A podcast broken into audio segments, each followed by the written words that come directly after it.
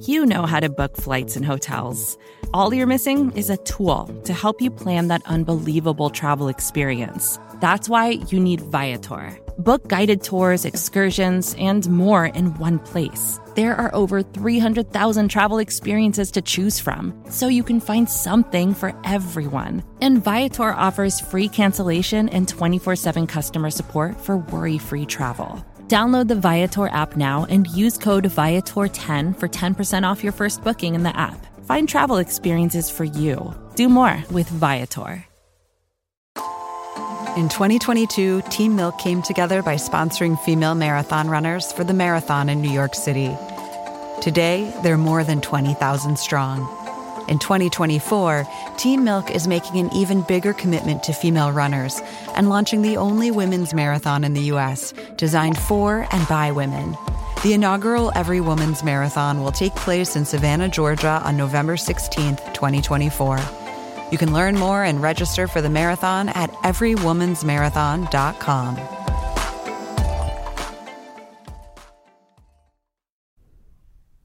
Hey, it's Max. Before we get started, I'm going to tell you about someone who is making today's show possible, and that someone is Audible. Audible, for those of you who do not know, is the best place in the world for audiobooks and spoken word content. And if you want, you can try it right now for free for 30 days. You can get a free 30-day trial membership. All you have to do is go to audiblepodcast.com slash longform. audiblepodcast.com slash longform is the URL to go to. Once you're there, you can choose from more than 180,000 audiobooks and programs. Anything you want in an audiobook realm is there for you. And you can download one for free today, right now. You can go there, audiblepodcast.com slash longform, pick out a book, start listening right now. All kinds of people who have been on the show have books on Audible. Many of them are read by the people themselves. Uh, Cheryl Strayed, Ta-Nehisi Coates. There's fantastic stuff on there. You really can't do any better in the audiobook world. audiblepodcast.com slash longform.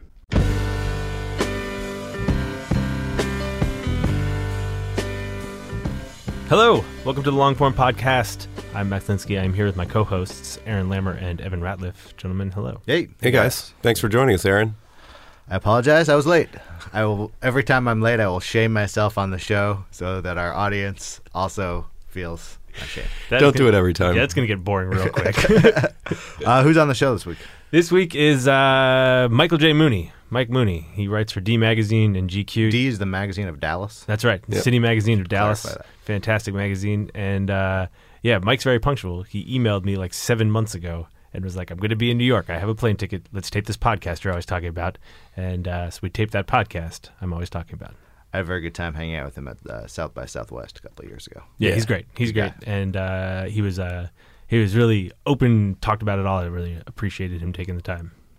What about sponsors, Aaron? Of course, MailChimp. If your business sends emails, send them through MailChimp. That's all you need to know. MailChimp, business emails, project emails, bakery emails, all those kinds of emails. MailChimp. Bakery emails. Aaron's not at breakfast yet. He was late. and now here's Max with Michael J. Mooney.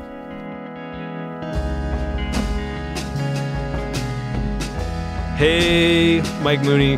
Welcome to Dumbo. Thanks for coming on the podcast. I'm very happy to have you here. Hey man, good to be here. I've, I've met you one, once before, Austin. Austin. Uh, we did this thing at South by Southwest. We did a live podcast at South by Southwest.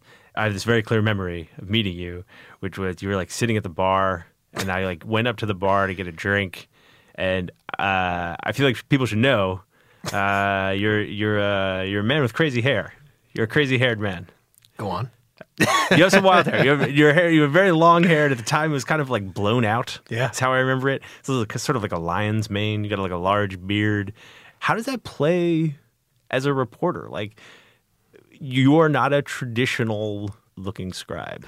I mean, it depends on how old your traditions go. Go back to like Cro Magnum. It's very traditional. Yeah. You're like unfrozen caveman reporter. Yeah, yeah, um, yeah. I don't know. It's it's uh it's just kind of what I do. Uh, it sometimes it really disarms people. Sometimes it really makes people uncomfortable. Um, uh, not not very often.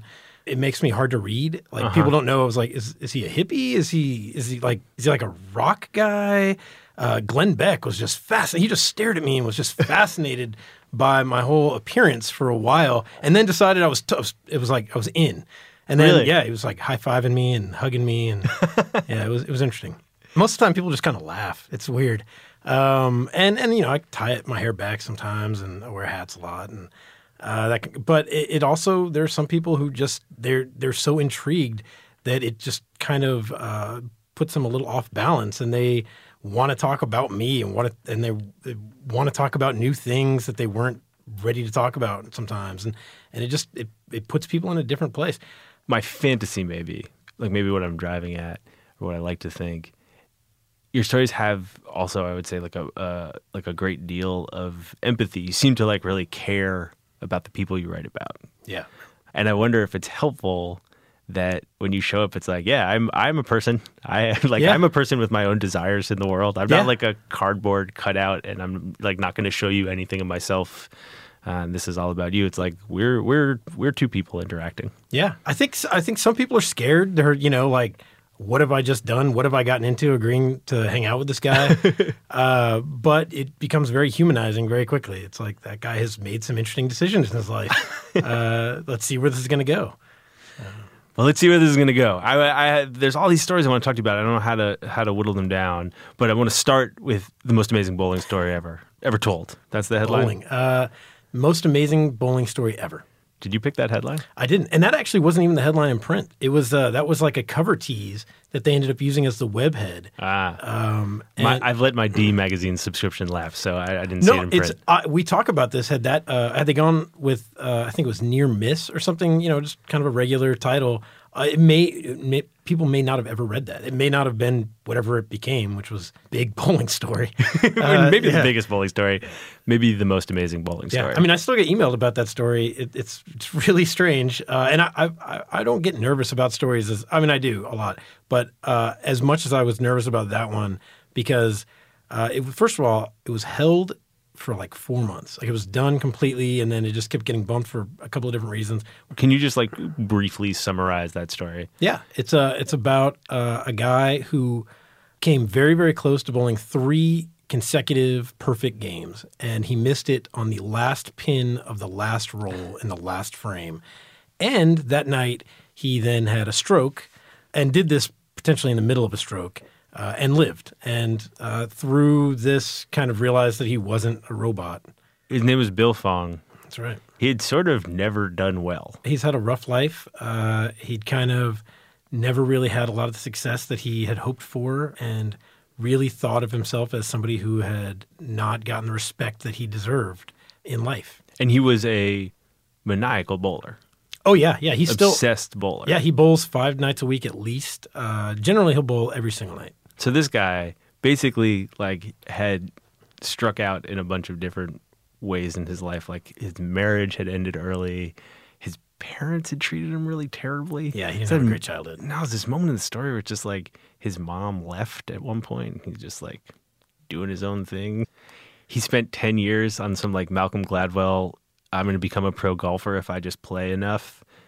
Didn't make it. Like actually, didn't become a very good golfer even after playing obsessively for ten years. And went His back. sister is actually a great golfer. That's that like, must make it even rougher. yeah, doubly bad. Anyways, the poor Bill Fong, man, he became obsessed with bowling and he bowled five nights a week. And then this one night at the, what was it, the Plano? Plano Super Bowl. The Plano Super Bowl came one pin from the perfect game, which happens like there's Yeah. been 20 or something in the history of bowling. yeah, very very rare. And then the thing about the stroke that people should also know is like the tension of getting that close probably brought on the stroke, and then the tension of, of not getting it definitely brought on the stroke. But if he hadn't had the stroke, he probably would have had a fatal one Yeah, like yeah. shortly thereafter. Like it was like a minor event, but it would have been a major event very, very soon Yeah. thereafter. So in this weird way, getting Bill Bill Fong almost reaches perfection, and it actually like saved his life that he missed that last pin. Yeah, and he learned that these people that uh, that he had you know known through the bowling alley were actually his friends, right? They actually cared about him and showed him that you know they were really concerned about his life, and he just he didn't he didn't realize it didn't occur to him before then. I try not to like fanboy out too much on this podcast, and I'm pretty I'm pretty bad at doing it. But this story's basically perfect. Thanks, man. It, it is. It's it's just it's just great, and it, it's like it reads like a fable, and it also seems really emblematic of the kind of work that you do. What are you looking for in stories? Like, wh- what drew you to that one in particular? But a lot of your stuff reads like that, like kind of like a fable. Is that something you're looking for in stories? I do look for like a fairy tale aspect of stories sometimes. That's something we talk about a lot. Um, my editor, Tim Rogers at, at D, uh, we were talking about something totally random. And he was like, Do you remember this time this guy made the newspaper? He missed a perfect 300 by one pin. Talked about it for a second, totally forgot about it. And it was a couple days later, I was like, Wait, why would somebody make people come close to 300 all the time? Why would anybody ever, why would that be in the newspaper? And at some point, I realized what it actually was that he'd come one pin away from a perfect series. Looking back now, it was kind of like a weird trust thing because it was like, here's a story about uh, nobody famous. Uh, it happened two years ago, somewhere in the suburbs. Um, you know, there's no like kidnapping or or hitmen or anything like that. It's about bowling, and the guy doesn't accomplish the thing he's trying to do. Can you give me 4,500 words? You know, can I do 5,000 on that? To his credit, he was like, yeah, this is. Uh, there was actually another slightly bowling related story that I was interested in at the time. And he was like, look, you're only going to do one bowling story every 10 years in D Magazine. So pick one Do you bowl? occasionally you know like uh, i'm an american so uh, like i go to bowling alleys every so often and I, and I like bowling i just pretty much never do, i don't think about it very often and and uh, oddly it's so weird that this story was big uh, because the probably the most popular story i did when i was at uh, village when i was at new times was a story about prostitutes bowling Yeah, but you can see how that story would maybe have more appealing than just like a Yeah, guy who yeah. almost did really well at bowling. Yeah, yeah, very different, uh, very different arc there. Um, and so it was just, it's. one- I think bowling is also one of those kind of universal things. It's just one of those things that almost everybody has done at some point in their life, and nobody is nobody knows an expert. Nobody knows a great bowl. You know, I know people who are really good bowlers, but nobody's going to go on the pro tour anytime soon.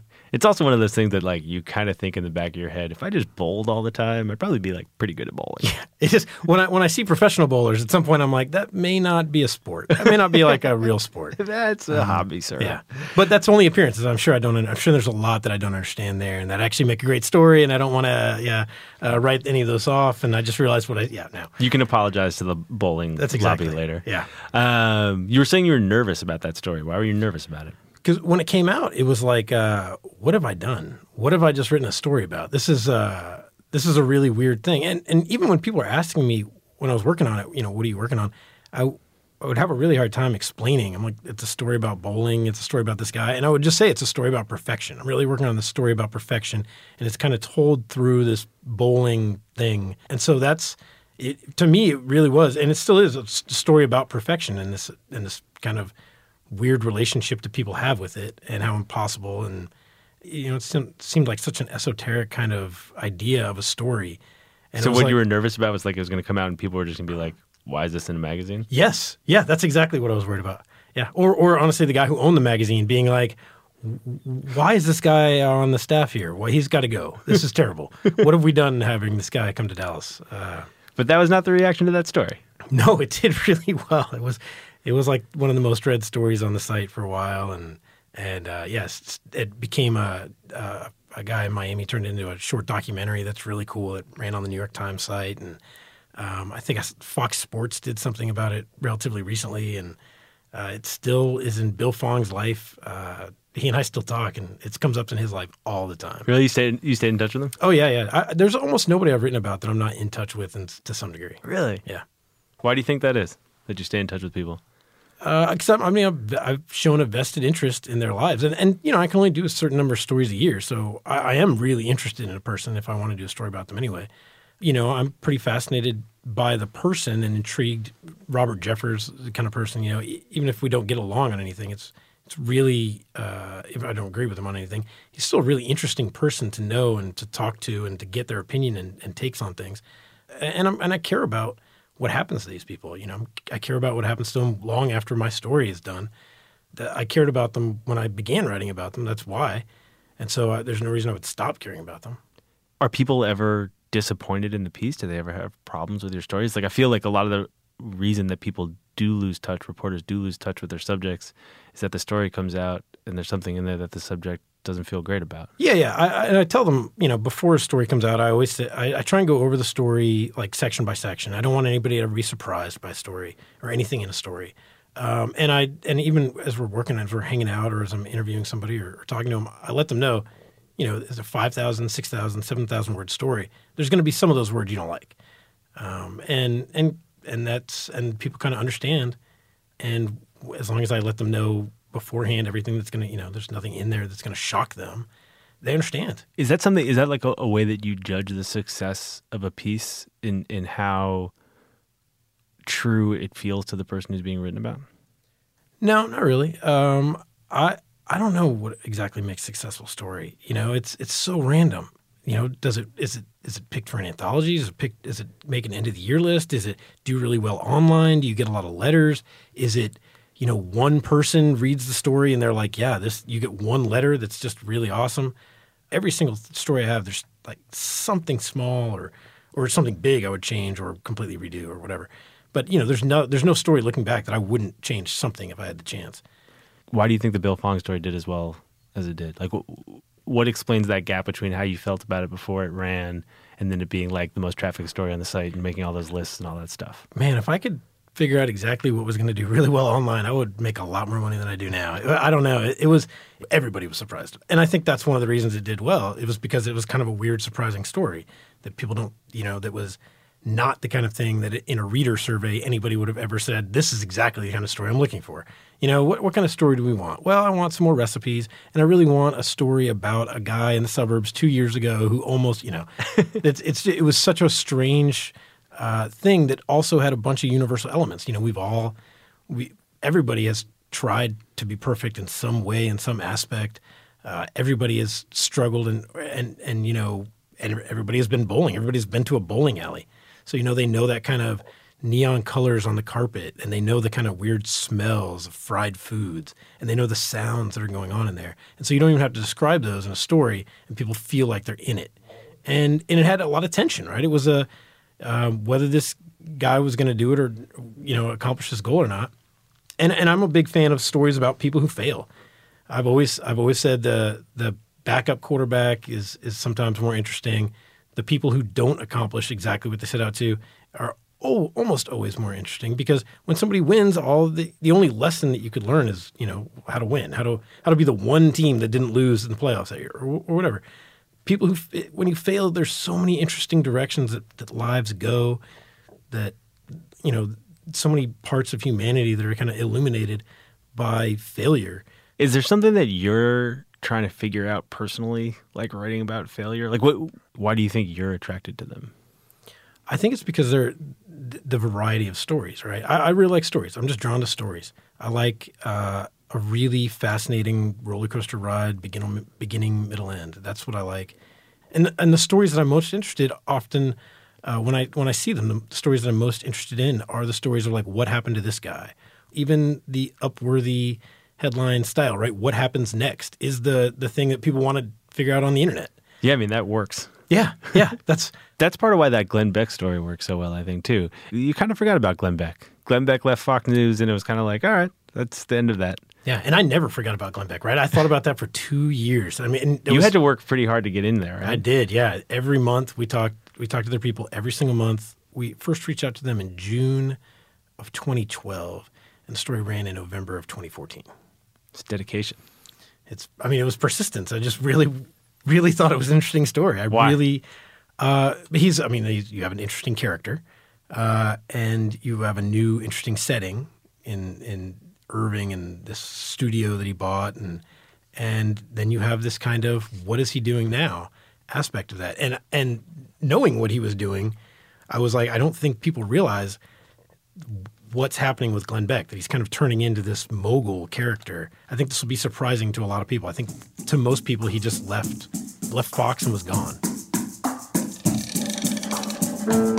Hey, I'm going to put Mike on hold for just a second and tell you a little bit about some people who are making today's show possible. First up, our friends at Squarespace. And if you have been thinking about a website that you should put on the internet, Maybe it's like a personal site. Maybe it's a portfolio for your work. Maybe it's for your business. Maybe it's for a new business, some billion dollar idea that you have not put out in the world yet. Squarespace is the place to do it. We ourselves use Squarespace this fall for this podcast we did. We needed a beautiful website. We needed to be super quick to build. Squarespace was both of those things. You don't need to know a lick of code to get that website you've been meaning to do on the internet right now. Here's what you should do go to squarespace.com. You can start a free trial, no credit card required. If you do decide to sign up for Squarespace, it's just eight bucks a month. And if you use the offer code LONGFORM at checkout, you'll get 10% off your first purchase. Sign up for a year, you get a free domain. It's a good deal. Squarespace. You should.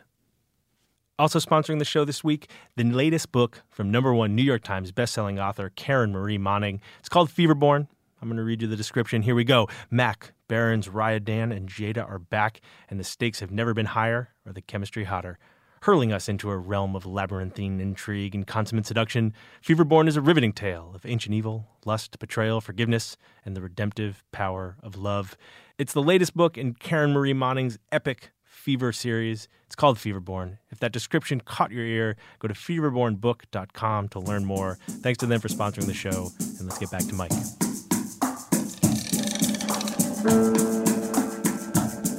I'm interested in in uh, writing for a city magazine. So Which like, one? D magazine. so I mean, that's That's your what? yeah. I mean, I could hook you up with some editors there. We've got some. No, I'm not personally Yeah. interested in Oh, it at all. oh, oh, okay. No, no, no. Yeah. I'm interested in in the process of it, and like you came there from Florida. You were writing about Miami, Yeah. which is one of the most like writable places in the world. I uh, worked at a newspaper in Florida myself. It's uh, it is a land of ridiculous stories. Yeah, and that's. I mean, I, I'm I'm from Dallas. Or I'm from the suburbs of Dallas, uh, and I had a choice of a couple different places I could go uh, when Village Voice hired me, and that, that's I was not ever. I, I never had a question. I knew I wanted to go to Florida because the stories are so interesting. You know, living in Texas, reading interesting long form stories. A lot of them were from Florida, right? Yeah. And so we talked about this a lot, and and I went there, and it was like not in any way a disappointment. It was it was wonderful. We joked that I could walk outside and like catch a feature falling from the sky. Um, very early on, when I was there, uh, the governor at the time made an announcement with the Seminoles that they were going to allow some sort of special gambling rules, special table gambling that no everybody had, uh, not everybody had, and in exchange, the uh, tribe was going to give the state hundred million dollars cash or something like that, and it was in a briefcase, and it was at a press conference, and I was like, this is a strange place. This would happen in a in a parking garage in most states, um, and be uh, frowned upon, and somebody would have to leave office. and this is like there are cameras here, and they've invited reporters. And there's a hundred million dollars in cash. Yeah. And the first time, you know, police d- described uh, a chase as somebody running into an alligator's mouth. It was like, oh, well, that's that police chase ended because the suspect ran into an alligator's mouth somewhere in a covered swamp. I'm like, I'm sure that's, I'm sure that's exactly how that went. Um, it was so you know, it was just there's as as a journalist, there's just stories all over the place there. You were pretty young when you got there, right? Yeah, I was 25 when I moved. My first night there, the first night that I was in my apartment there, the neighbors were having a giant barbecue and the only music they were playing were Disney songs. Really, really loudly. I was like, where am I? Do you remember like the process of starting to report there? Like, like were you pretty confident in the writing? Uh, no, I mean, I'm never, you know, I'm, I don't, I'm never particularly confident in the writing. I, uh, I liked it a lot. I knew this is exactly what I wanted to do. Had you known that for a long time? Yeah, for a couple of years at that point, I knew that I wanted, and you know, growing up in Texas, reading Texas Monthly and, and D Magazine and New York Times Magazine and a bunch of this, I at some point I was like, you know, I think I might be able to do that. I think, and it's you know, just like the hubris of uh, early twenties, but it was I really, I might be able to do this kind of thing. Um, and so, and then reading people like Skip Hollandsworth and Pam Colloff, just like, man, that would be awesome. if I could do something half that good, um, or a quarter of that good. And and you know, being around the Mayborn conference, you hear a lot of different kinds of advice. And the one piece of advice that really stuck to me is like, if this is what you want to do, try it. You know, practice it. Um, get an opportunity where you can do it, or do it for free, or you know, if you really believe you can do it, prove it. Were you wanting to do true crime stuff from the start? Uh, so uh, every year, especially in college and, and grad school, I would always read the Best American Sports Writing and Best American Crime Reporting books. Um, and so uh, those were things I was really interested in: sports and crime and profiles, and kind of what people considered crimes, crime stories, I, I realized at some point pretty early on could be a, a really wide array of stories. Anything from like uh, Silk Road type guys to you know hitmen, actual hitmen, uh, to uh, I think the the story that I had picked eventually for that Best American Crime Reporting story was about Kennedy. It was about the doc- a doctor who worked on both Kennedy and Oswald, and then was kind of a conspiracy theorist. And the fact that people thought of that as a crime story, I never thought of that as a crime story when I was working on it. And so it was like, you know, that I realized a lot of different stories. And, and same with sports, right? People realized this was sports stories a long time ago. Right. It's true of crime and, and and like the best political writers, right? The best political writers can do that too. Just make the story about anything. Or or just find new details where they the stories are actually really similar, but they're new details and new characters and make it fresh. Uh, you know, that's much more difficult in politics. But with crime and sports, that's I mean, that's why that those are such good things to read about. So uh, with Florida being so like rich Yeah. with stories, was it hard to leave?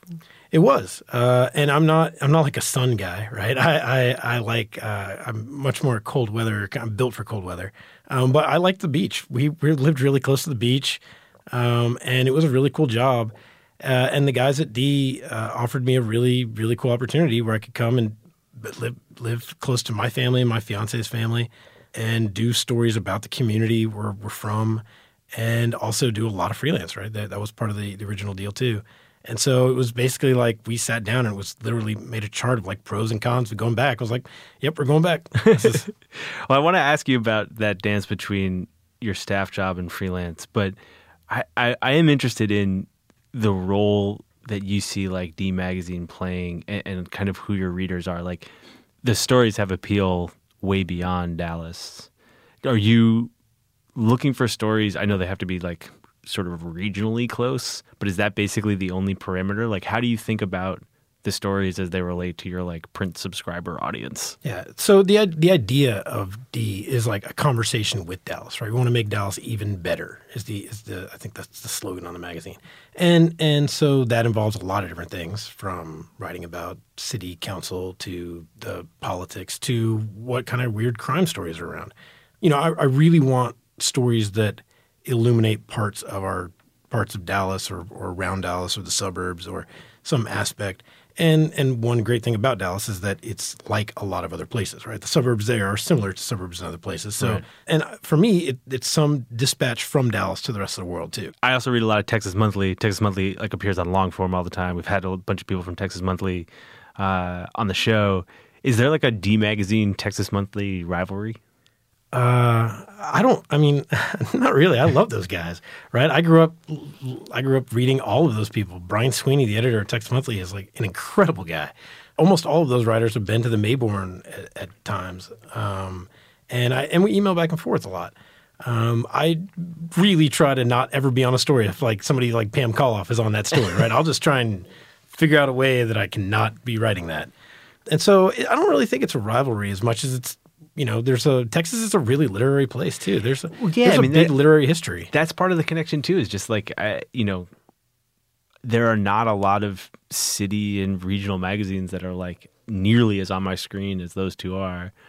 Why are there so many crazy true crime stories from Texas? I've talked about this a little bit uh, with a couple of other writers, and, and I really think crime stories are like barbecue, but there's barbecue from different regions, right? And some people really like mustard, and some people really like ribs and KC style, and some people really like, and it's and that's crime stories are similar, right? A Florida crime story, uh, you know, a cocaine treasure hunt, or or whatever kind of you know crazy thing might be going on in Florida is going to be different than a California st- crime story is going to be different than a Texas crime story or a, or a New, or a New York magazine crime story.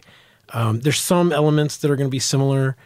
Uh, Texas has a lot of wild, crazy people, uh, a lot of guns, Yeah, what what is what does the Texas crime story taste like? gun smoke. I mean, it is an AK-47 at Chipotle. I'm going to continue this metaphor for as long as you possibly can. Yeah, no, it's Texas has a lot of really interesting, fun things that are going on, and really interesting culture that comes from Texas, and a really interesting history that is large. You know, that has a lot of war and and pride involved, uh, and so that creates a really you know fun setting for crimes. Honestly, one of the best parts about it is that it's not overrun with writers. Right, there are a lot of writers in, in Texas, but it's not like Brooklyn. If there's something really fascinating that's going on, unless it's breaking, you might be the only person looking into it. There was um, I don't know if you read about this, but there was like a maraschino cherry factory that was busted in Red Hook last year. There's like a giant like weed growing empire in the basement, and it was amazing. It's just like hundreds of freelance writers descended on this like Oh, yeah. you know because it was like that was the best the best crime story of the year in Brooklyn, and there were one million people there to cover it. Yeah, yeah, and that's and that's you know part of the great thing about living in Texas is there you know you do have some distance. You get I was born in New York, my family's from New York, but uh, it's hard to think of things outside of here. Uh, it's hard to think of the perspective somebody from Texas might have a lot of times. It's hard just hard to focus on midwestern flyover country when you know there's a lot of things going on here too. Is there any part of you that's like I need to get to New York? No, no, I like being here for a couple of days uh, and then going home. I mean, part of the reason you don't have to do that is because you are freelancing for uh, magazines that are here, like you've written for GQ and ESPN. And how, how does how does that work? How do you manage your staff stuff with the freelance stuff? Do you have a certain amount of stories you're like allowed to do, or do you have a certain number of stories that you have to do every year for D? How does it work? Not really. We don't. You know, they're pretty anti-quota. I think I've done five or six features a year minimum every year. I've been at D, and I think I did eight one year. Um, so you know, as long as they're pretty happy with my productivity, they're pretty cool. But let me go do whatever. And honestly, it's sometimes I have to. I've actually gotten. A, you know, there's there's an editor or two out there who I really wanted to do something and was trying to do it, and at some point I was like, I, I actually don't have time to do this. I can't. And that's that's really hard. But it is the freelance stuff that goes first. Oh yeah, it's always freelance stuff. You know, it's this is my job is D magazine. Editors understand that too. You know, magazine editors uh, want a, a good story and they're willing to wait or figure out a good time or or you know they're willing to work with you to make that happen. If, if, and that's a and that's a really good feeling. Does the idea of being like full time freelance have any appeal? Uh, no, I mean I like money, uh, so I don't know about full time freelance. I mean it's it's it's the kind of thing that comes up when you have opportunities. But more than anything, I really like a home base. I really like feeling like I have a home. Uh, you know, um, I, I like it sounds so stupid, but I like knowing that I can go to the Christmas party, right? I like having that. And D Magazine is a very family oriented place, right? It's my editor is is the guy who's directly under the owner, and we sit in his office and come up with cover stories. And it's that that small sense of you know what can we do for the community? What stories have not been told here? What what aspect of life can we show our readers that they may never have thought about before? Um, and I really like having that sense of home base feeling, right? Let's talk a little bit more about your uh, your home based crime stories. Cool. Your, the Texas barbecue flavored crime story. Yeah. I feel like one aspect, I'll stop doing the metaphor, but one aspect of those stories is a lot of them are about proper people from the suburbs doing horrible, horrible things. That's interesting. You should notice that. That is, uh, I don't think this has ever come up in conversation before, but you're right. I, I grew up in the suburbs. I'm fascinated by the suburbs, by what goes on in the suburbs, and especially the kind of uh, dark underbelly of the suburbs. You are interested in creeps from the suburbs. And, and just people who make bad decisions and people who get caught up in such a nicer way of putting it. People who get caught up in really, really terrible schemes that were way beyond what they ever imagined, or, or you know, just do really stupid things. Um, the suburbs are full of all of them.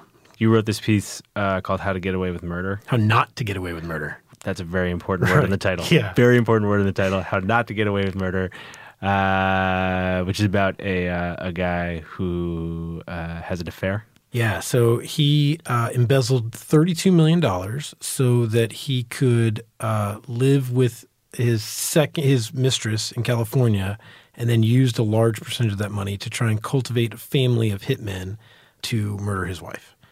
And one of them was eventually successful in shooting her, but not killing. Her. But her. not killing her. that guy also. It's not funny, but it's kind of funny. Um, See, that's it's it, crime stories are so interesting because it there is some dark humor to this, right? And I and that I, I did another story about a woman who was kidnapped and tortured for twelve days, and and it's just a horrific story. But there's some elements of things that are just so absurd. that- And this, the Coen brothers tap into this movies. There's some elements of these things that are so absurd that it's funny. And so, it, working on this story, on, on the How Not to Get Away with Murder story, I, it was actually really funny thinking about it a long time until I met Nancy Howard, the woman who was shot in the face and has one eye now. This is her entire life was destroyed. This is it's not like a crime story to her; it's her life. Um, these are her kids who who who she has a very hard relationship with now, and this is her husband of of a, of many decades, uh, and and partner in life who she dedicated everything to, and they sang in the church choir together, who was behind this incredibly crazy scheme uh, to have her murdered, um, and, and Multiple times. multiple. I mean, over two and a half years, uh, spending millions of dollars in huge increments in an in absurd, increasingly strange series of events uh, that I can't even describe really uh, without like seven thousand words. Is that tension like morally difficult for you? The thing you're talking about, right? Because that story, the, I read that story. I posted it on Longform. I sent it to a bunch of people, and I described it to every single one of them as like, "This is a Coen Brothers movie come to life."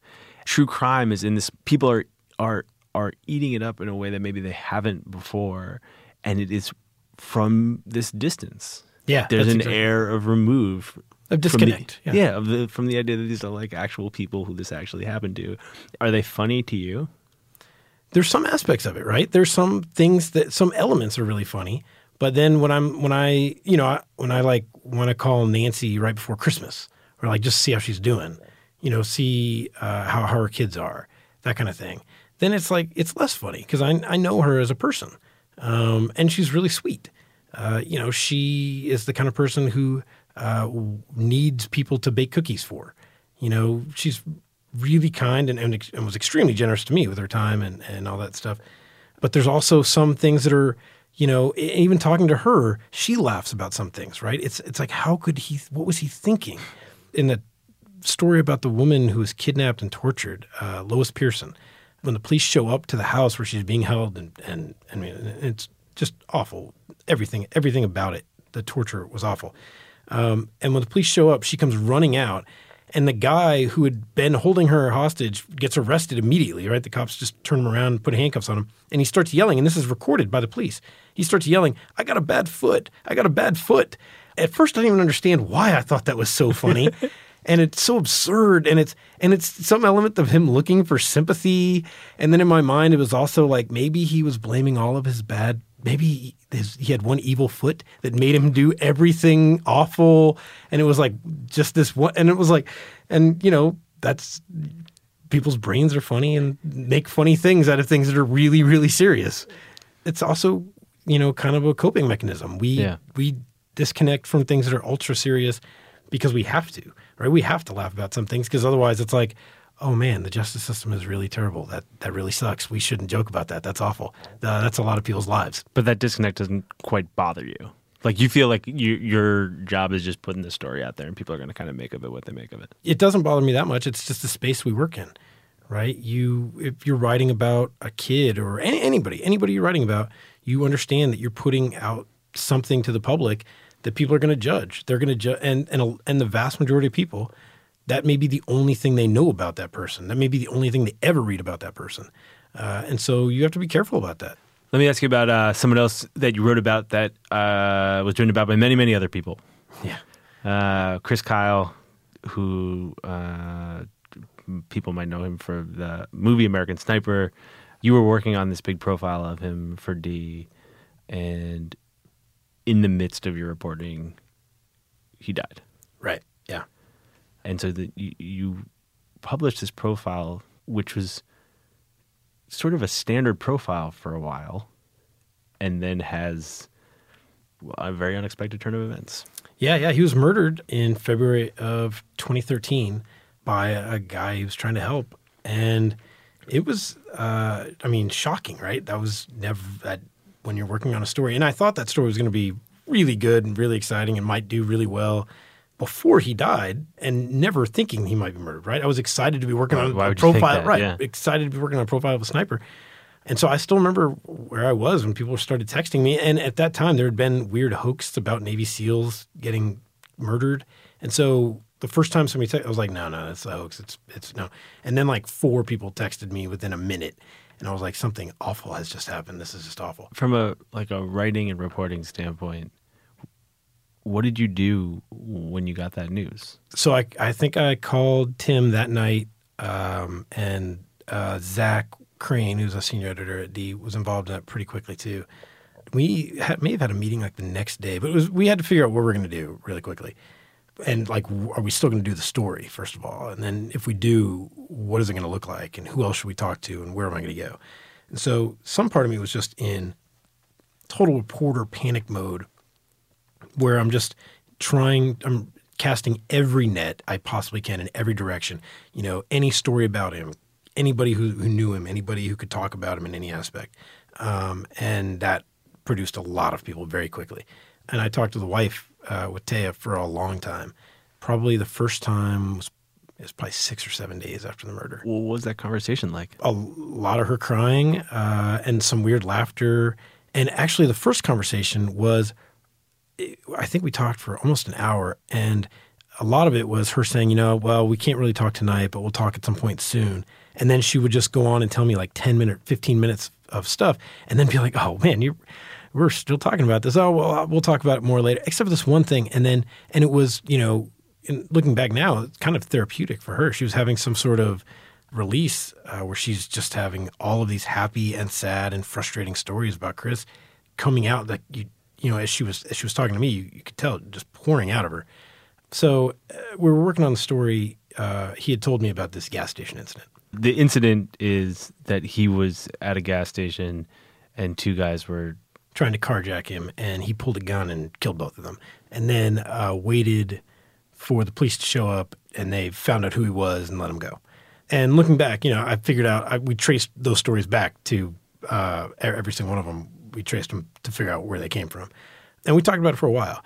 And so part of the delay in the story, and this, you know, I first started talking to him in April of 2012, and he did, and he died in February of 2013. And part of that delay was we were looking for the videos, right? So I'm putting in documents requests, I'm putting in FOIAs in various police departments, and trying to get uh, captains and, and sheriffs and and Texas Rangers on the phone and trying to figure out where this could have happened and what could have happened and when it could have happened and and you know what exactly went down and thinking that there's this video and that if I do the story and we and we don't have the video then somebody else is going to have the you know then we're going to might have something wrong we might so I knew that we couldn't do the story until we had the video at some point I went to every single gas station on the highway where the story uh, was said to have happened and, and stopped at every single one and talked to people there and you know it's still not perfect. You still don't. It, it, figuring that if something like a guy killing two guys happened to get that somebody who works there would know.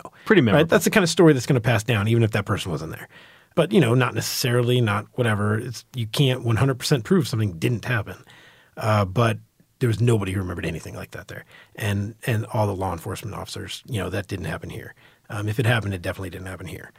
And there were no documents and no corner reports and no, you know, all the things that might occur and yet you guys still decided to use that as like the lead of your piece. In some ways, it kind of epitomizes a lot about Chris Kyle, right? And and in the end of the story, we talk about you know, all the things I just said, where I went to every gas station and talked to these people, and, and that there are no documents. And it kind of is like almost a cliffhanger, and it kind of bookending the story. Part of the reason that I'm bringing this up is because I don't know when it was, maybe a couple months later, six months later, or something. Nick Schmidle wrote this piece in the New Yorker, yeah. on Kyle, and also reported out the gas station thing pretty heavily and concluded that it hadn't happened. What was that like for you when that story came out? I mean, it's it's always a weird thing when somebody else writes about what you write about. Yeah, right? Gay Talese talked about like literary propriety, and and I've actually joked about that with people too, and that's not a good joke to have with a source because they're like, no, I mean, I'm not your actual property. And it's like, yeah, th- no, you're not. That's, I shouldn't sure have said enough, that. Yes. Yeah, yeah. Uh, it's another um, one of those uh, like real life fiction te- right, tensions. Right. Yeah. Um, every so often you you end up working on the same story at the same time or yeah and we, we were both at, on the on at the same time my story had not come out when he was when we were talking Oh, really? yeah um, and so it was and he, it was great right he was 13,000 words or something he was incredibly reported and he's just a great reporter great writer It's a very diplomatic answer. I try to be a diplomatic guy. Yeah, I mean it's true though. I mean he it was a really great story. It's frustrating when he, as a as a writer, it's really frustrating when somebody else has a really good story about anything because it's like man that would be and it's and it's doubly frustrating when it's something that you you know wrote about or want to write about. I'm just interested in the experience more than anything. Like It's terrible, The mostly. idea, the idea of like you, you like us finishing this interview and then you just like going and doing another interview. exactly. I it'd be, it'd be uh, Like, and that guy asked all the right questions. all the right Just hit- questions. exactly. Just uh, we've been talking like for the- an hour and just got all these uh, Yeah. just a, an hour worth of shitty questions. It's like oh, opened up the childhood trauma. It's just pouring out. That's great stuff. This is, yeah. Uh, no, I mean it's awful. Working on the same story, as somebody is awful. I did that with uh, at some point when I was working on the GQ story about Jerry Joseph, the is the basketball player. I don't know. I've probably been on it for a month or two when I realized that Wright Thompson was working on that story, and that's a terrible feeling because he's a great reporter and a great writer, and I knew how thorough he was going to be, and I knew him. You know, we'd talked plenty by then, and I sent him an email. and was like, "I heard you were working on this story," and he sent me an email back saying it was like he'd already had 1,100 pages of notes and all sorts. You know, it was it, terribly intimidating.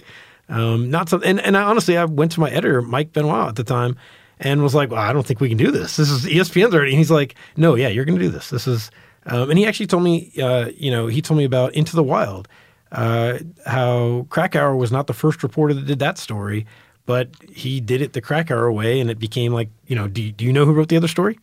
No. Yeah, The, yeah. The, the other anecdote that reminds me of is uh, the first time I interviewed Pam Colloff for the show, she was like um, uh, starting to work in looking at the uh, Cameron Willingham story. Yeah. And she like started to talk to some people, and they were like, "This guy from New York was just here, uh, Grann, I think, David Grann," and she was like, "Fuck." Yeah.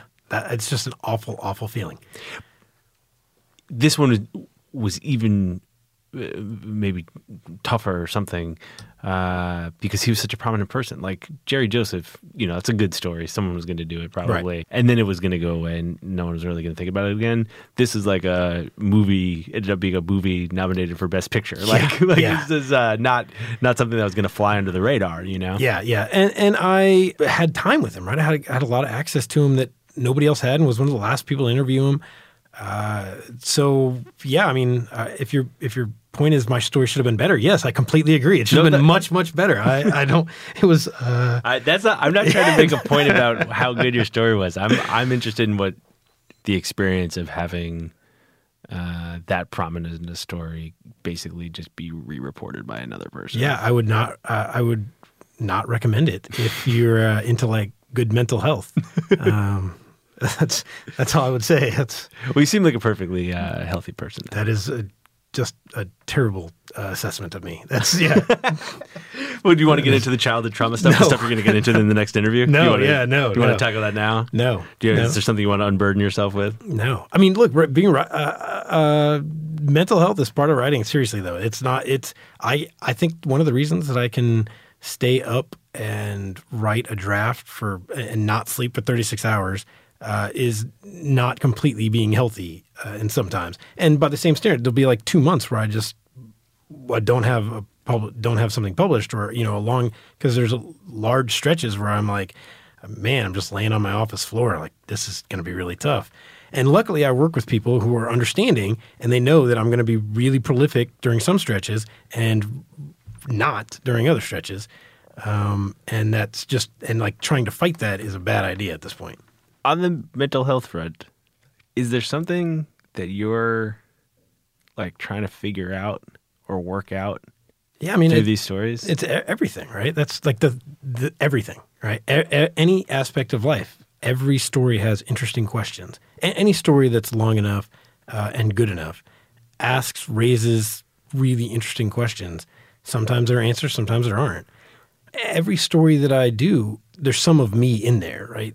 Even if it's not first person, there's some element that that I see in myself or uh, am exploring as I'm reporting this. It's not something even specifically that I'm trying to figure out. I actually, you know, I, I don't even, I have pretty strong views on a couple of things, but not even that many. Um, I'm kind of an open-minded person in, in a lot of ways. If some if something strikes me as interesting, I just really want to follow it. I just really want to hang out or figure it out or or like answer the question, what happened to that guy? Or what happened here? Or why would somebody ever do that? Or what were they talking about during that time? Or, you know, those kind of questions. I just want to figure it out. And I basically, you know, that's what we do. It's very clear reading your stories that that's what you're trying to do. And it does seem to me that often you're trying to answer pretty big questions through very specific narratives. Bill Fong is a pretty good example. I mean, like mm-hmm. that's a question about like what is what is perfection and what is our pursuit of perfection all about really. That story ends perfectly, like I was saying before. Like, you know, he misses the last pin and it turns out that saved his life. Mm-hmm. Sometimes that answer isn't that clear. Like sometimes it doesn't tie together. Almost never. Yeah. Like this, the most recent D story. yeah. Yeah, there it almost never, and and not every story can be about how things can't be tied together either. I mean, the entire story can't be about that. It's just a, a factor sometimes. There's you still have a beginning, middle, and end in a story. You still have an arc, but yeah, some questions are not. You know, there are no answers, and sometimes there's no easy answer. Sometimes there's just no answer. We're talking after I just spent the day judging the National Magazine Awards, and the like the worst thing that people were saying about pieces oh. was that they were pat, Oh, interesting. which I it was not even an adjective I've heard. That's so long- condescending. I know, I know, it's terrible, but yeah, people. This is a nightmare. This is, this sounds like a terrible place for a writer to ever. Oh, that sounds awful. You should never go into this room. Oh man. You should never go into this room. But they, yeah, people kept calling things pat. I don't even actually know what that word means, kind of, but I interpreted it to mean it was tied together in the end in a way that didn't ring true, like that felt forced. Too tidy or something. Yeah. Yeah, it was like too perfect. And I wonder when you're trying to answer these big questions through these stories, whether it's hard to find an ending when it's there isn't a tidy answer. Interesting. I think I approach it way more like a blue collar way, right? I just I just want to get as many facts as I possibly can in in a way that I think is going to be compelling and memorable. And so endings, I I'm kind of I want to like have my ear out for an ending all the time. Some word, something that happened, that's a good way to end it. That's a good way to end it. That's a good way to end it. Because that is just the endings are so hard in an actual story. That's just really really hard to find something that is demonstrates something and has a closing feel in this kind of ambiguous amorphous way that's that's that apparently you can do too well uh, for some people's liking as well uh, so yeah that's that's really hard endings are there's no good ending Okay, on the topic of endings, quickly. That last story you wrote for D, it's this crime story, uh, unsolved murder from 1970. The husband it was a, a, a woman that was killed, and her husband had spent years trying to find the killer. No luck. Put up huge rewards, all kinds of stuff. He gets a phone call, and the person on the other end of the line says, "I know who killed your wife." Uh, Forty years later, forty-five years later you i guess report that out a little bit figure out who that woman is and the guy says he doesn't believe it right even though the woman on the other end of the line turns out knew the wife's twin sister and believes it was her, her brother who was married to the wife's twin sister the one who killed her. The husband says nah i don't think so. He just said he, he says he, he didn't know. He it's you know he's not convinced.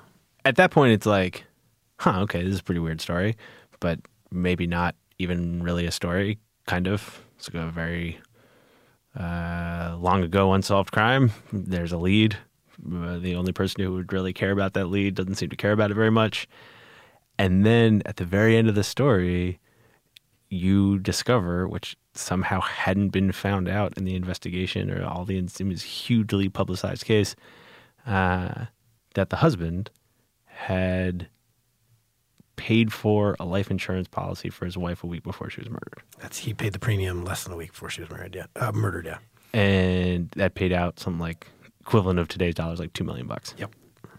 And that his alibi was his partner, his business partner, and that guy had what taken out the like he had signed the papers or something. yeah he was technically the uh, the owner of the policies yeah I'm going to read the ending of that story now. The timing of the insurance policy could have easily been a coincidence. If this were fiction, there would be some tidy resolution here. Angela would know that her courage somehow led to a closed case. Who wouldn't want to solve an unsolved mystery? But reality isn't so pleasant. Some crimes go unsolved, some questions go unanswered.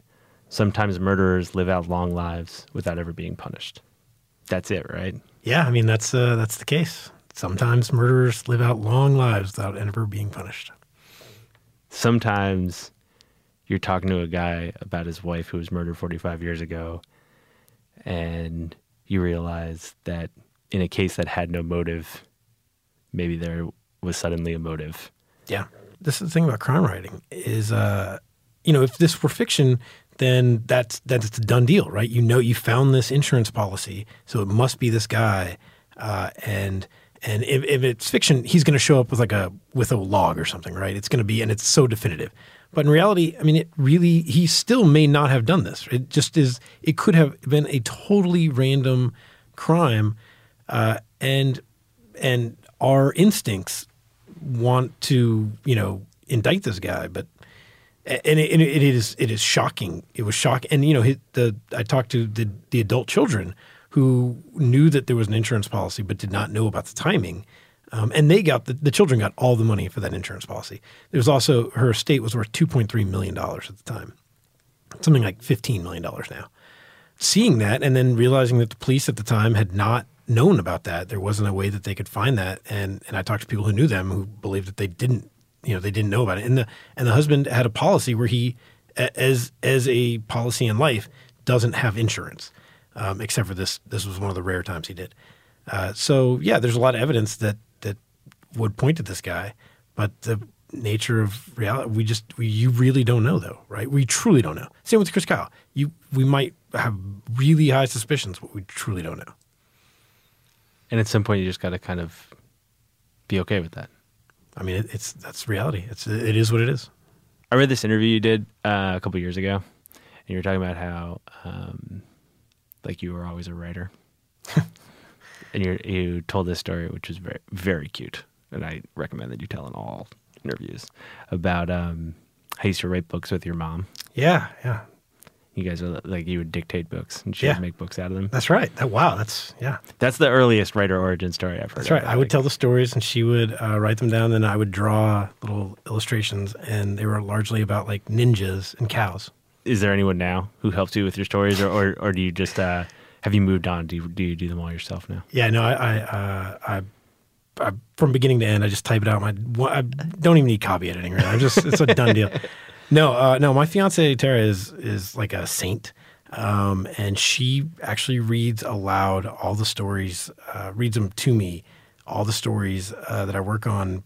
She sees them well before any editors, uh, and and um, that help, that is so immensely helpful. And sh- it's so frustrating for her sometimes because I'm like, no, no, please go back. Oh, we got to change that. No, no, we got to change that. No, she reads them aloud to you. Yeah, she reads them aloud to me like I said, she's a saint. Um, and she's actually an incredible editor. Uh, she's a book editor, and she writes the nightlife column for D Magazine, uh, and does a bunch of freelance features herself. And she, of all the people I know, like hundred years from now, might be the most famous writer that any of us, whatever. Uh, but for me, she she really is a saint. It's incredible, and and some of these stories are about things that she just really doesn't love. Right? They, there's some gruesome crime stories or stories about really conservative, you know, leaders that that she basically thinks are terrible assholes. This is, and she will sit there and. Uh, That's amazing that she reads them to you aloud. She is incredible. Yeah. Do you kind of like write in her voice?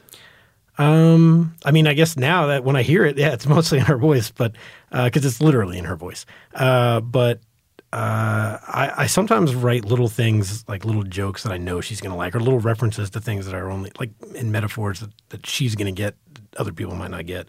I think um, long time ago, uh, when I was actually at the Dallas Morning News, I wrote a story and I compared something to Iron Maiden randomly in a, story that would not have any reference to Iron Maiden otherwise because she loves Iron Maiden, that, that kind of thing, you know. Well, it's interesting, man, because we were talking a little bit about like who your ideal D magazine reader is, and uh, and you were talking before about how like you kind of can't worry about the reader ultimately. Like, you got to just tell the story. But it sounds like you sort of have like. A, yeah, I worry about the reader in my mind, the single reader who is yeah the. There's one reader that right, matters. The master reader, yeah. Thanks for coming in, Mike. Thanks. Thanks, man.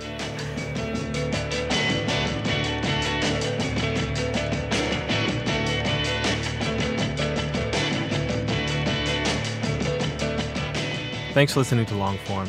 I'm Max Linsky. My co-hosts are Aaron Lammer and Evan Ratliff. Our editor is Jenna Weiss Berman. Our intern this week, Courtney Harrell. Thanks to them. Thanks to our sponsors Audible, Squarespace, Feverborn, and of course, our friends at MailChimp. Thanks most of all to Mike Mooney. He and his wife were in town for uh, only a couple of days, and they were willing to waste a little bit of it coming to the office to talk. So thanks, Mike. We'll see you next week.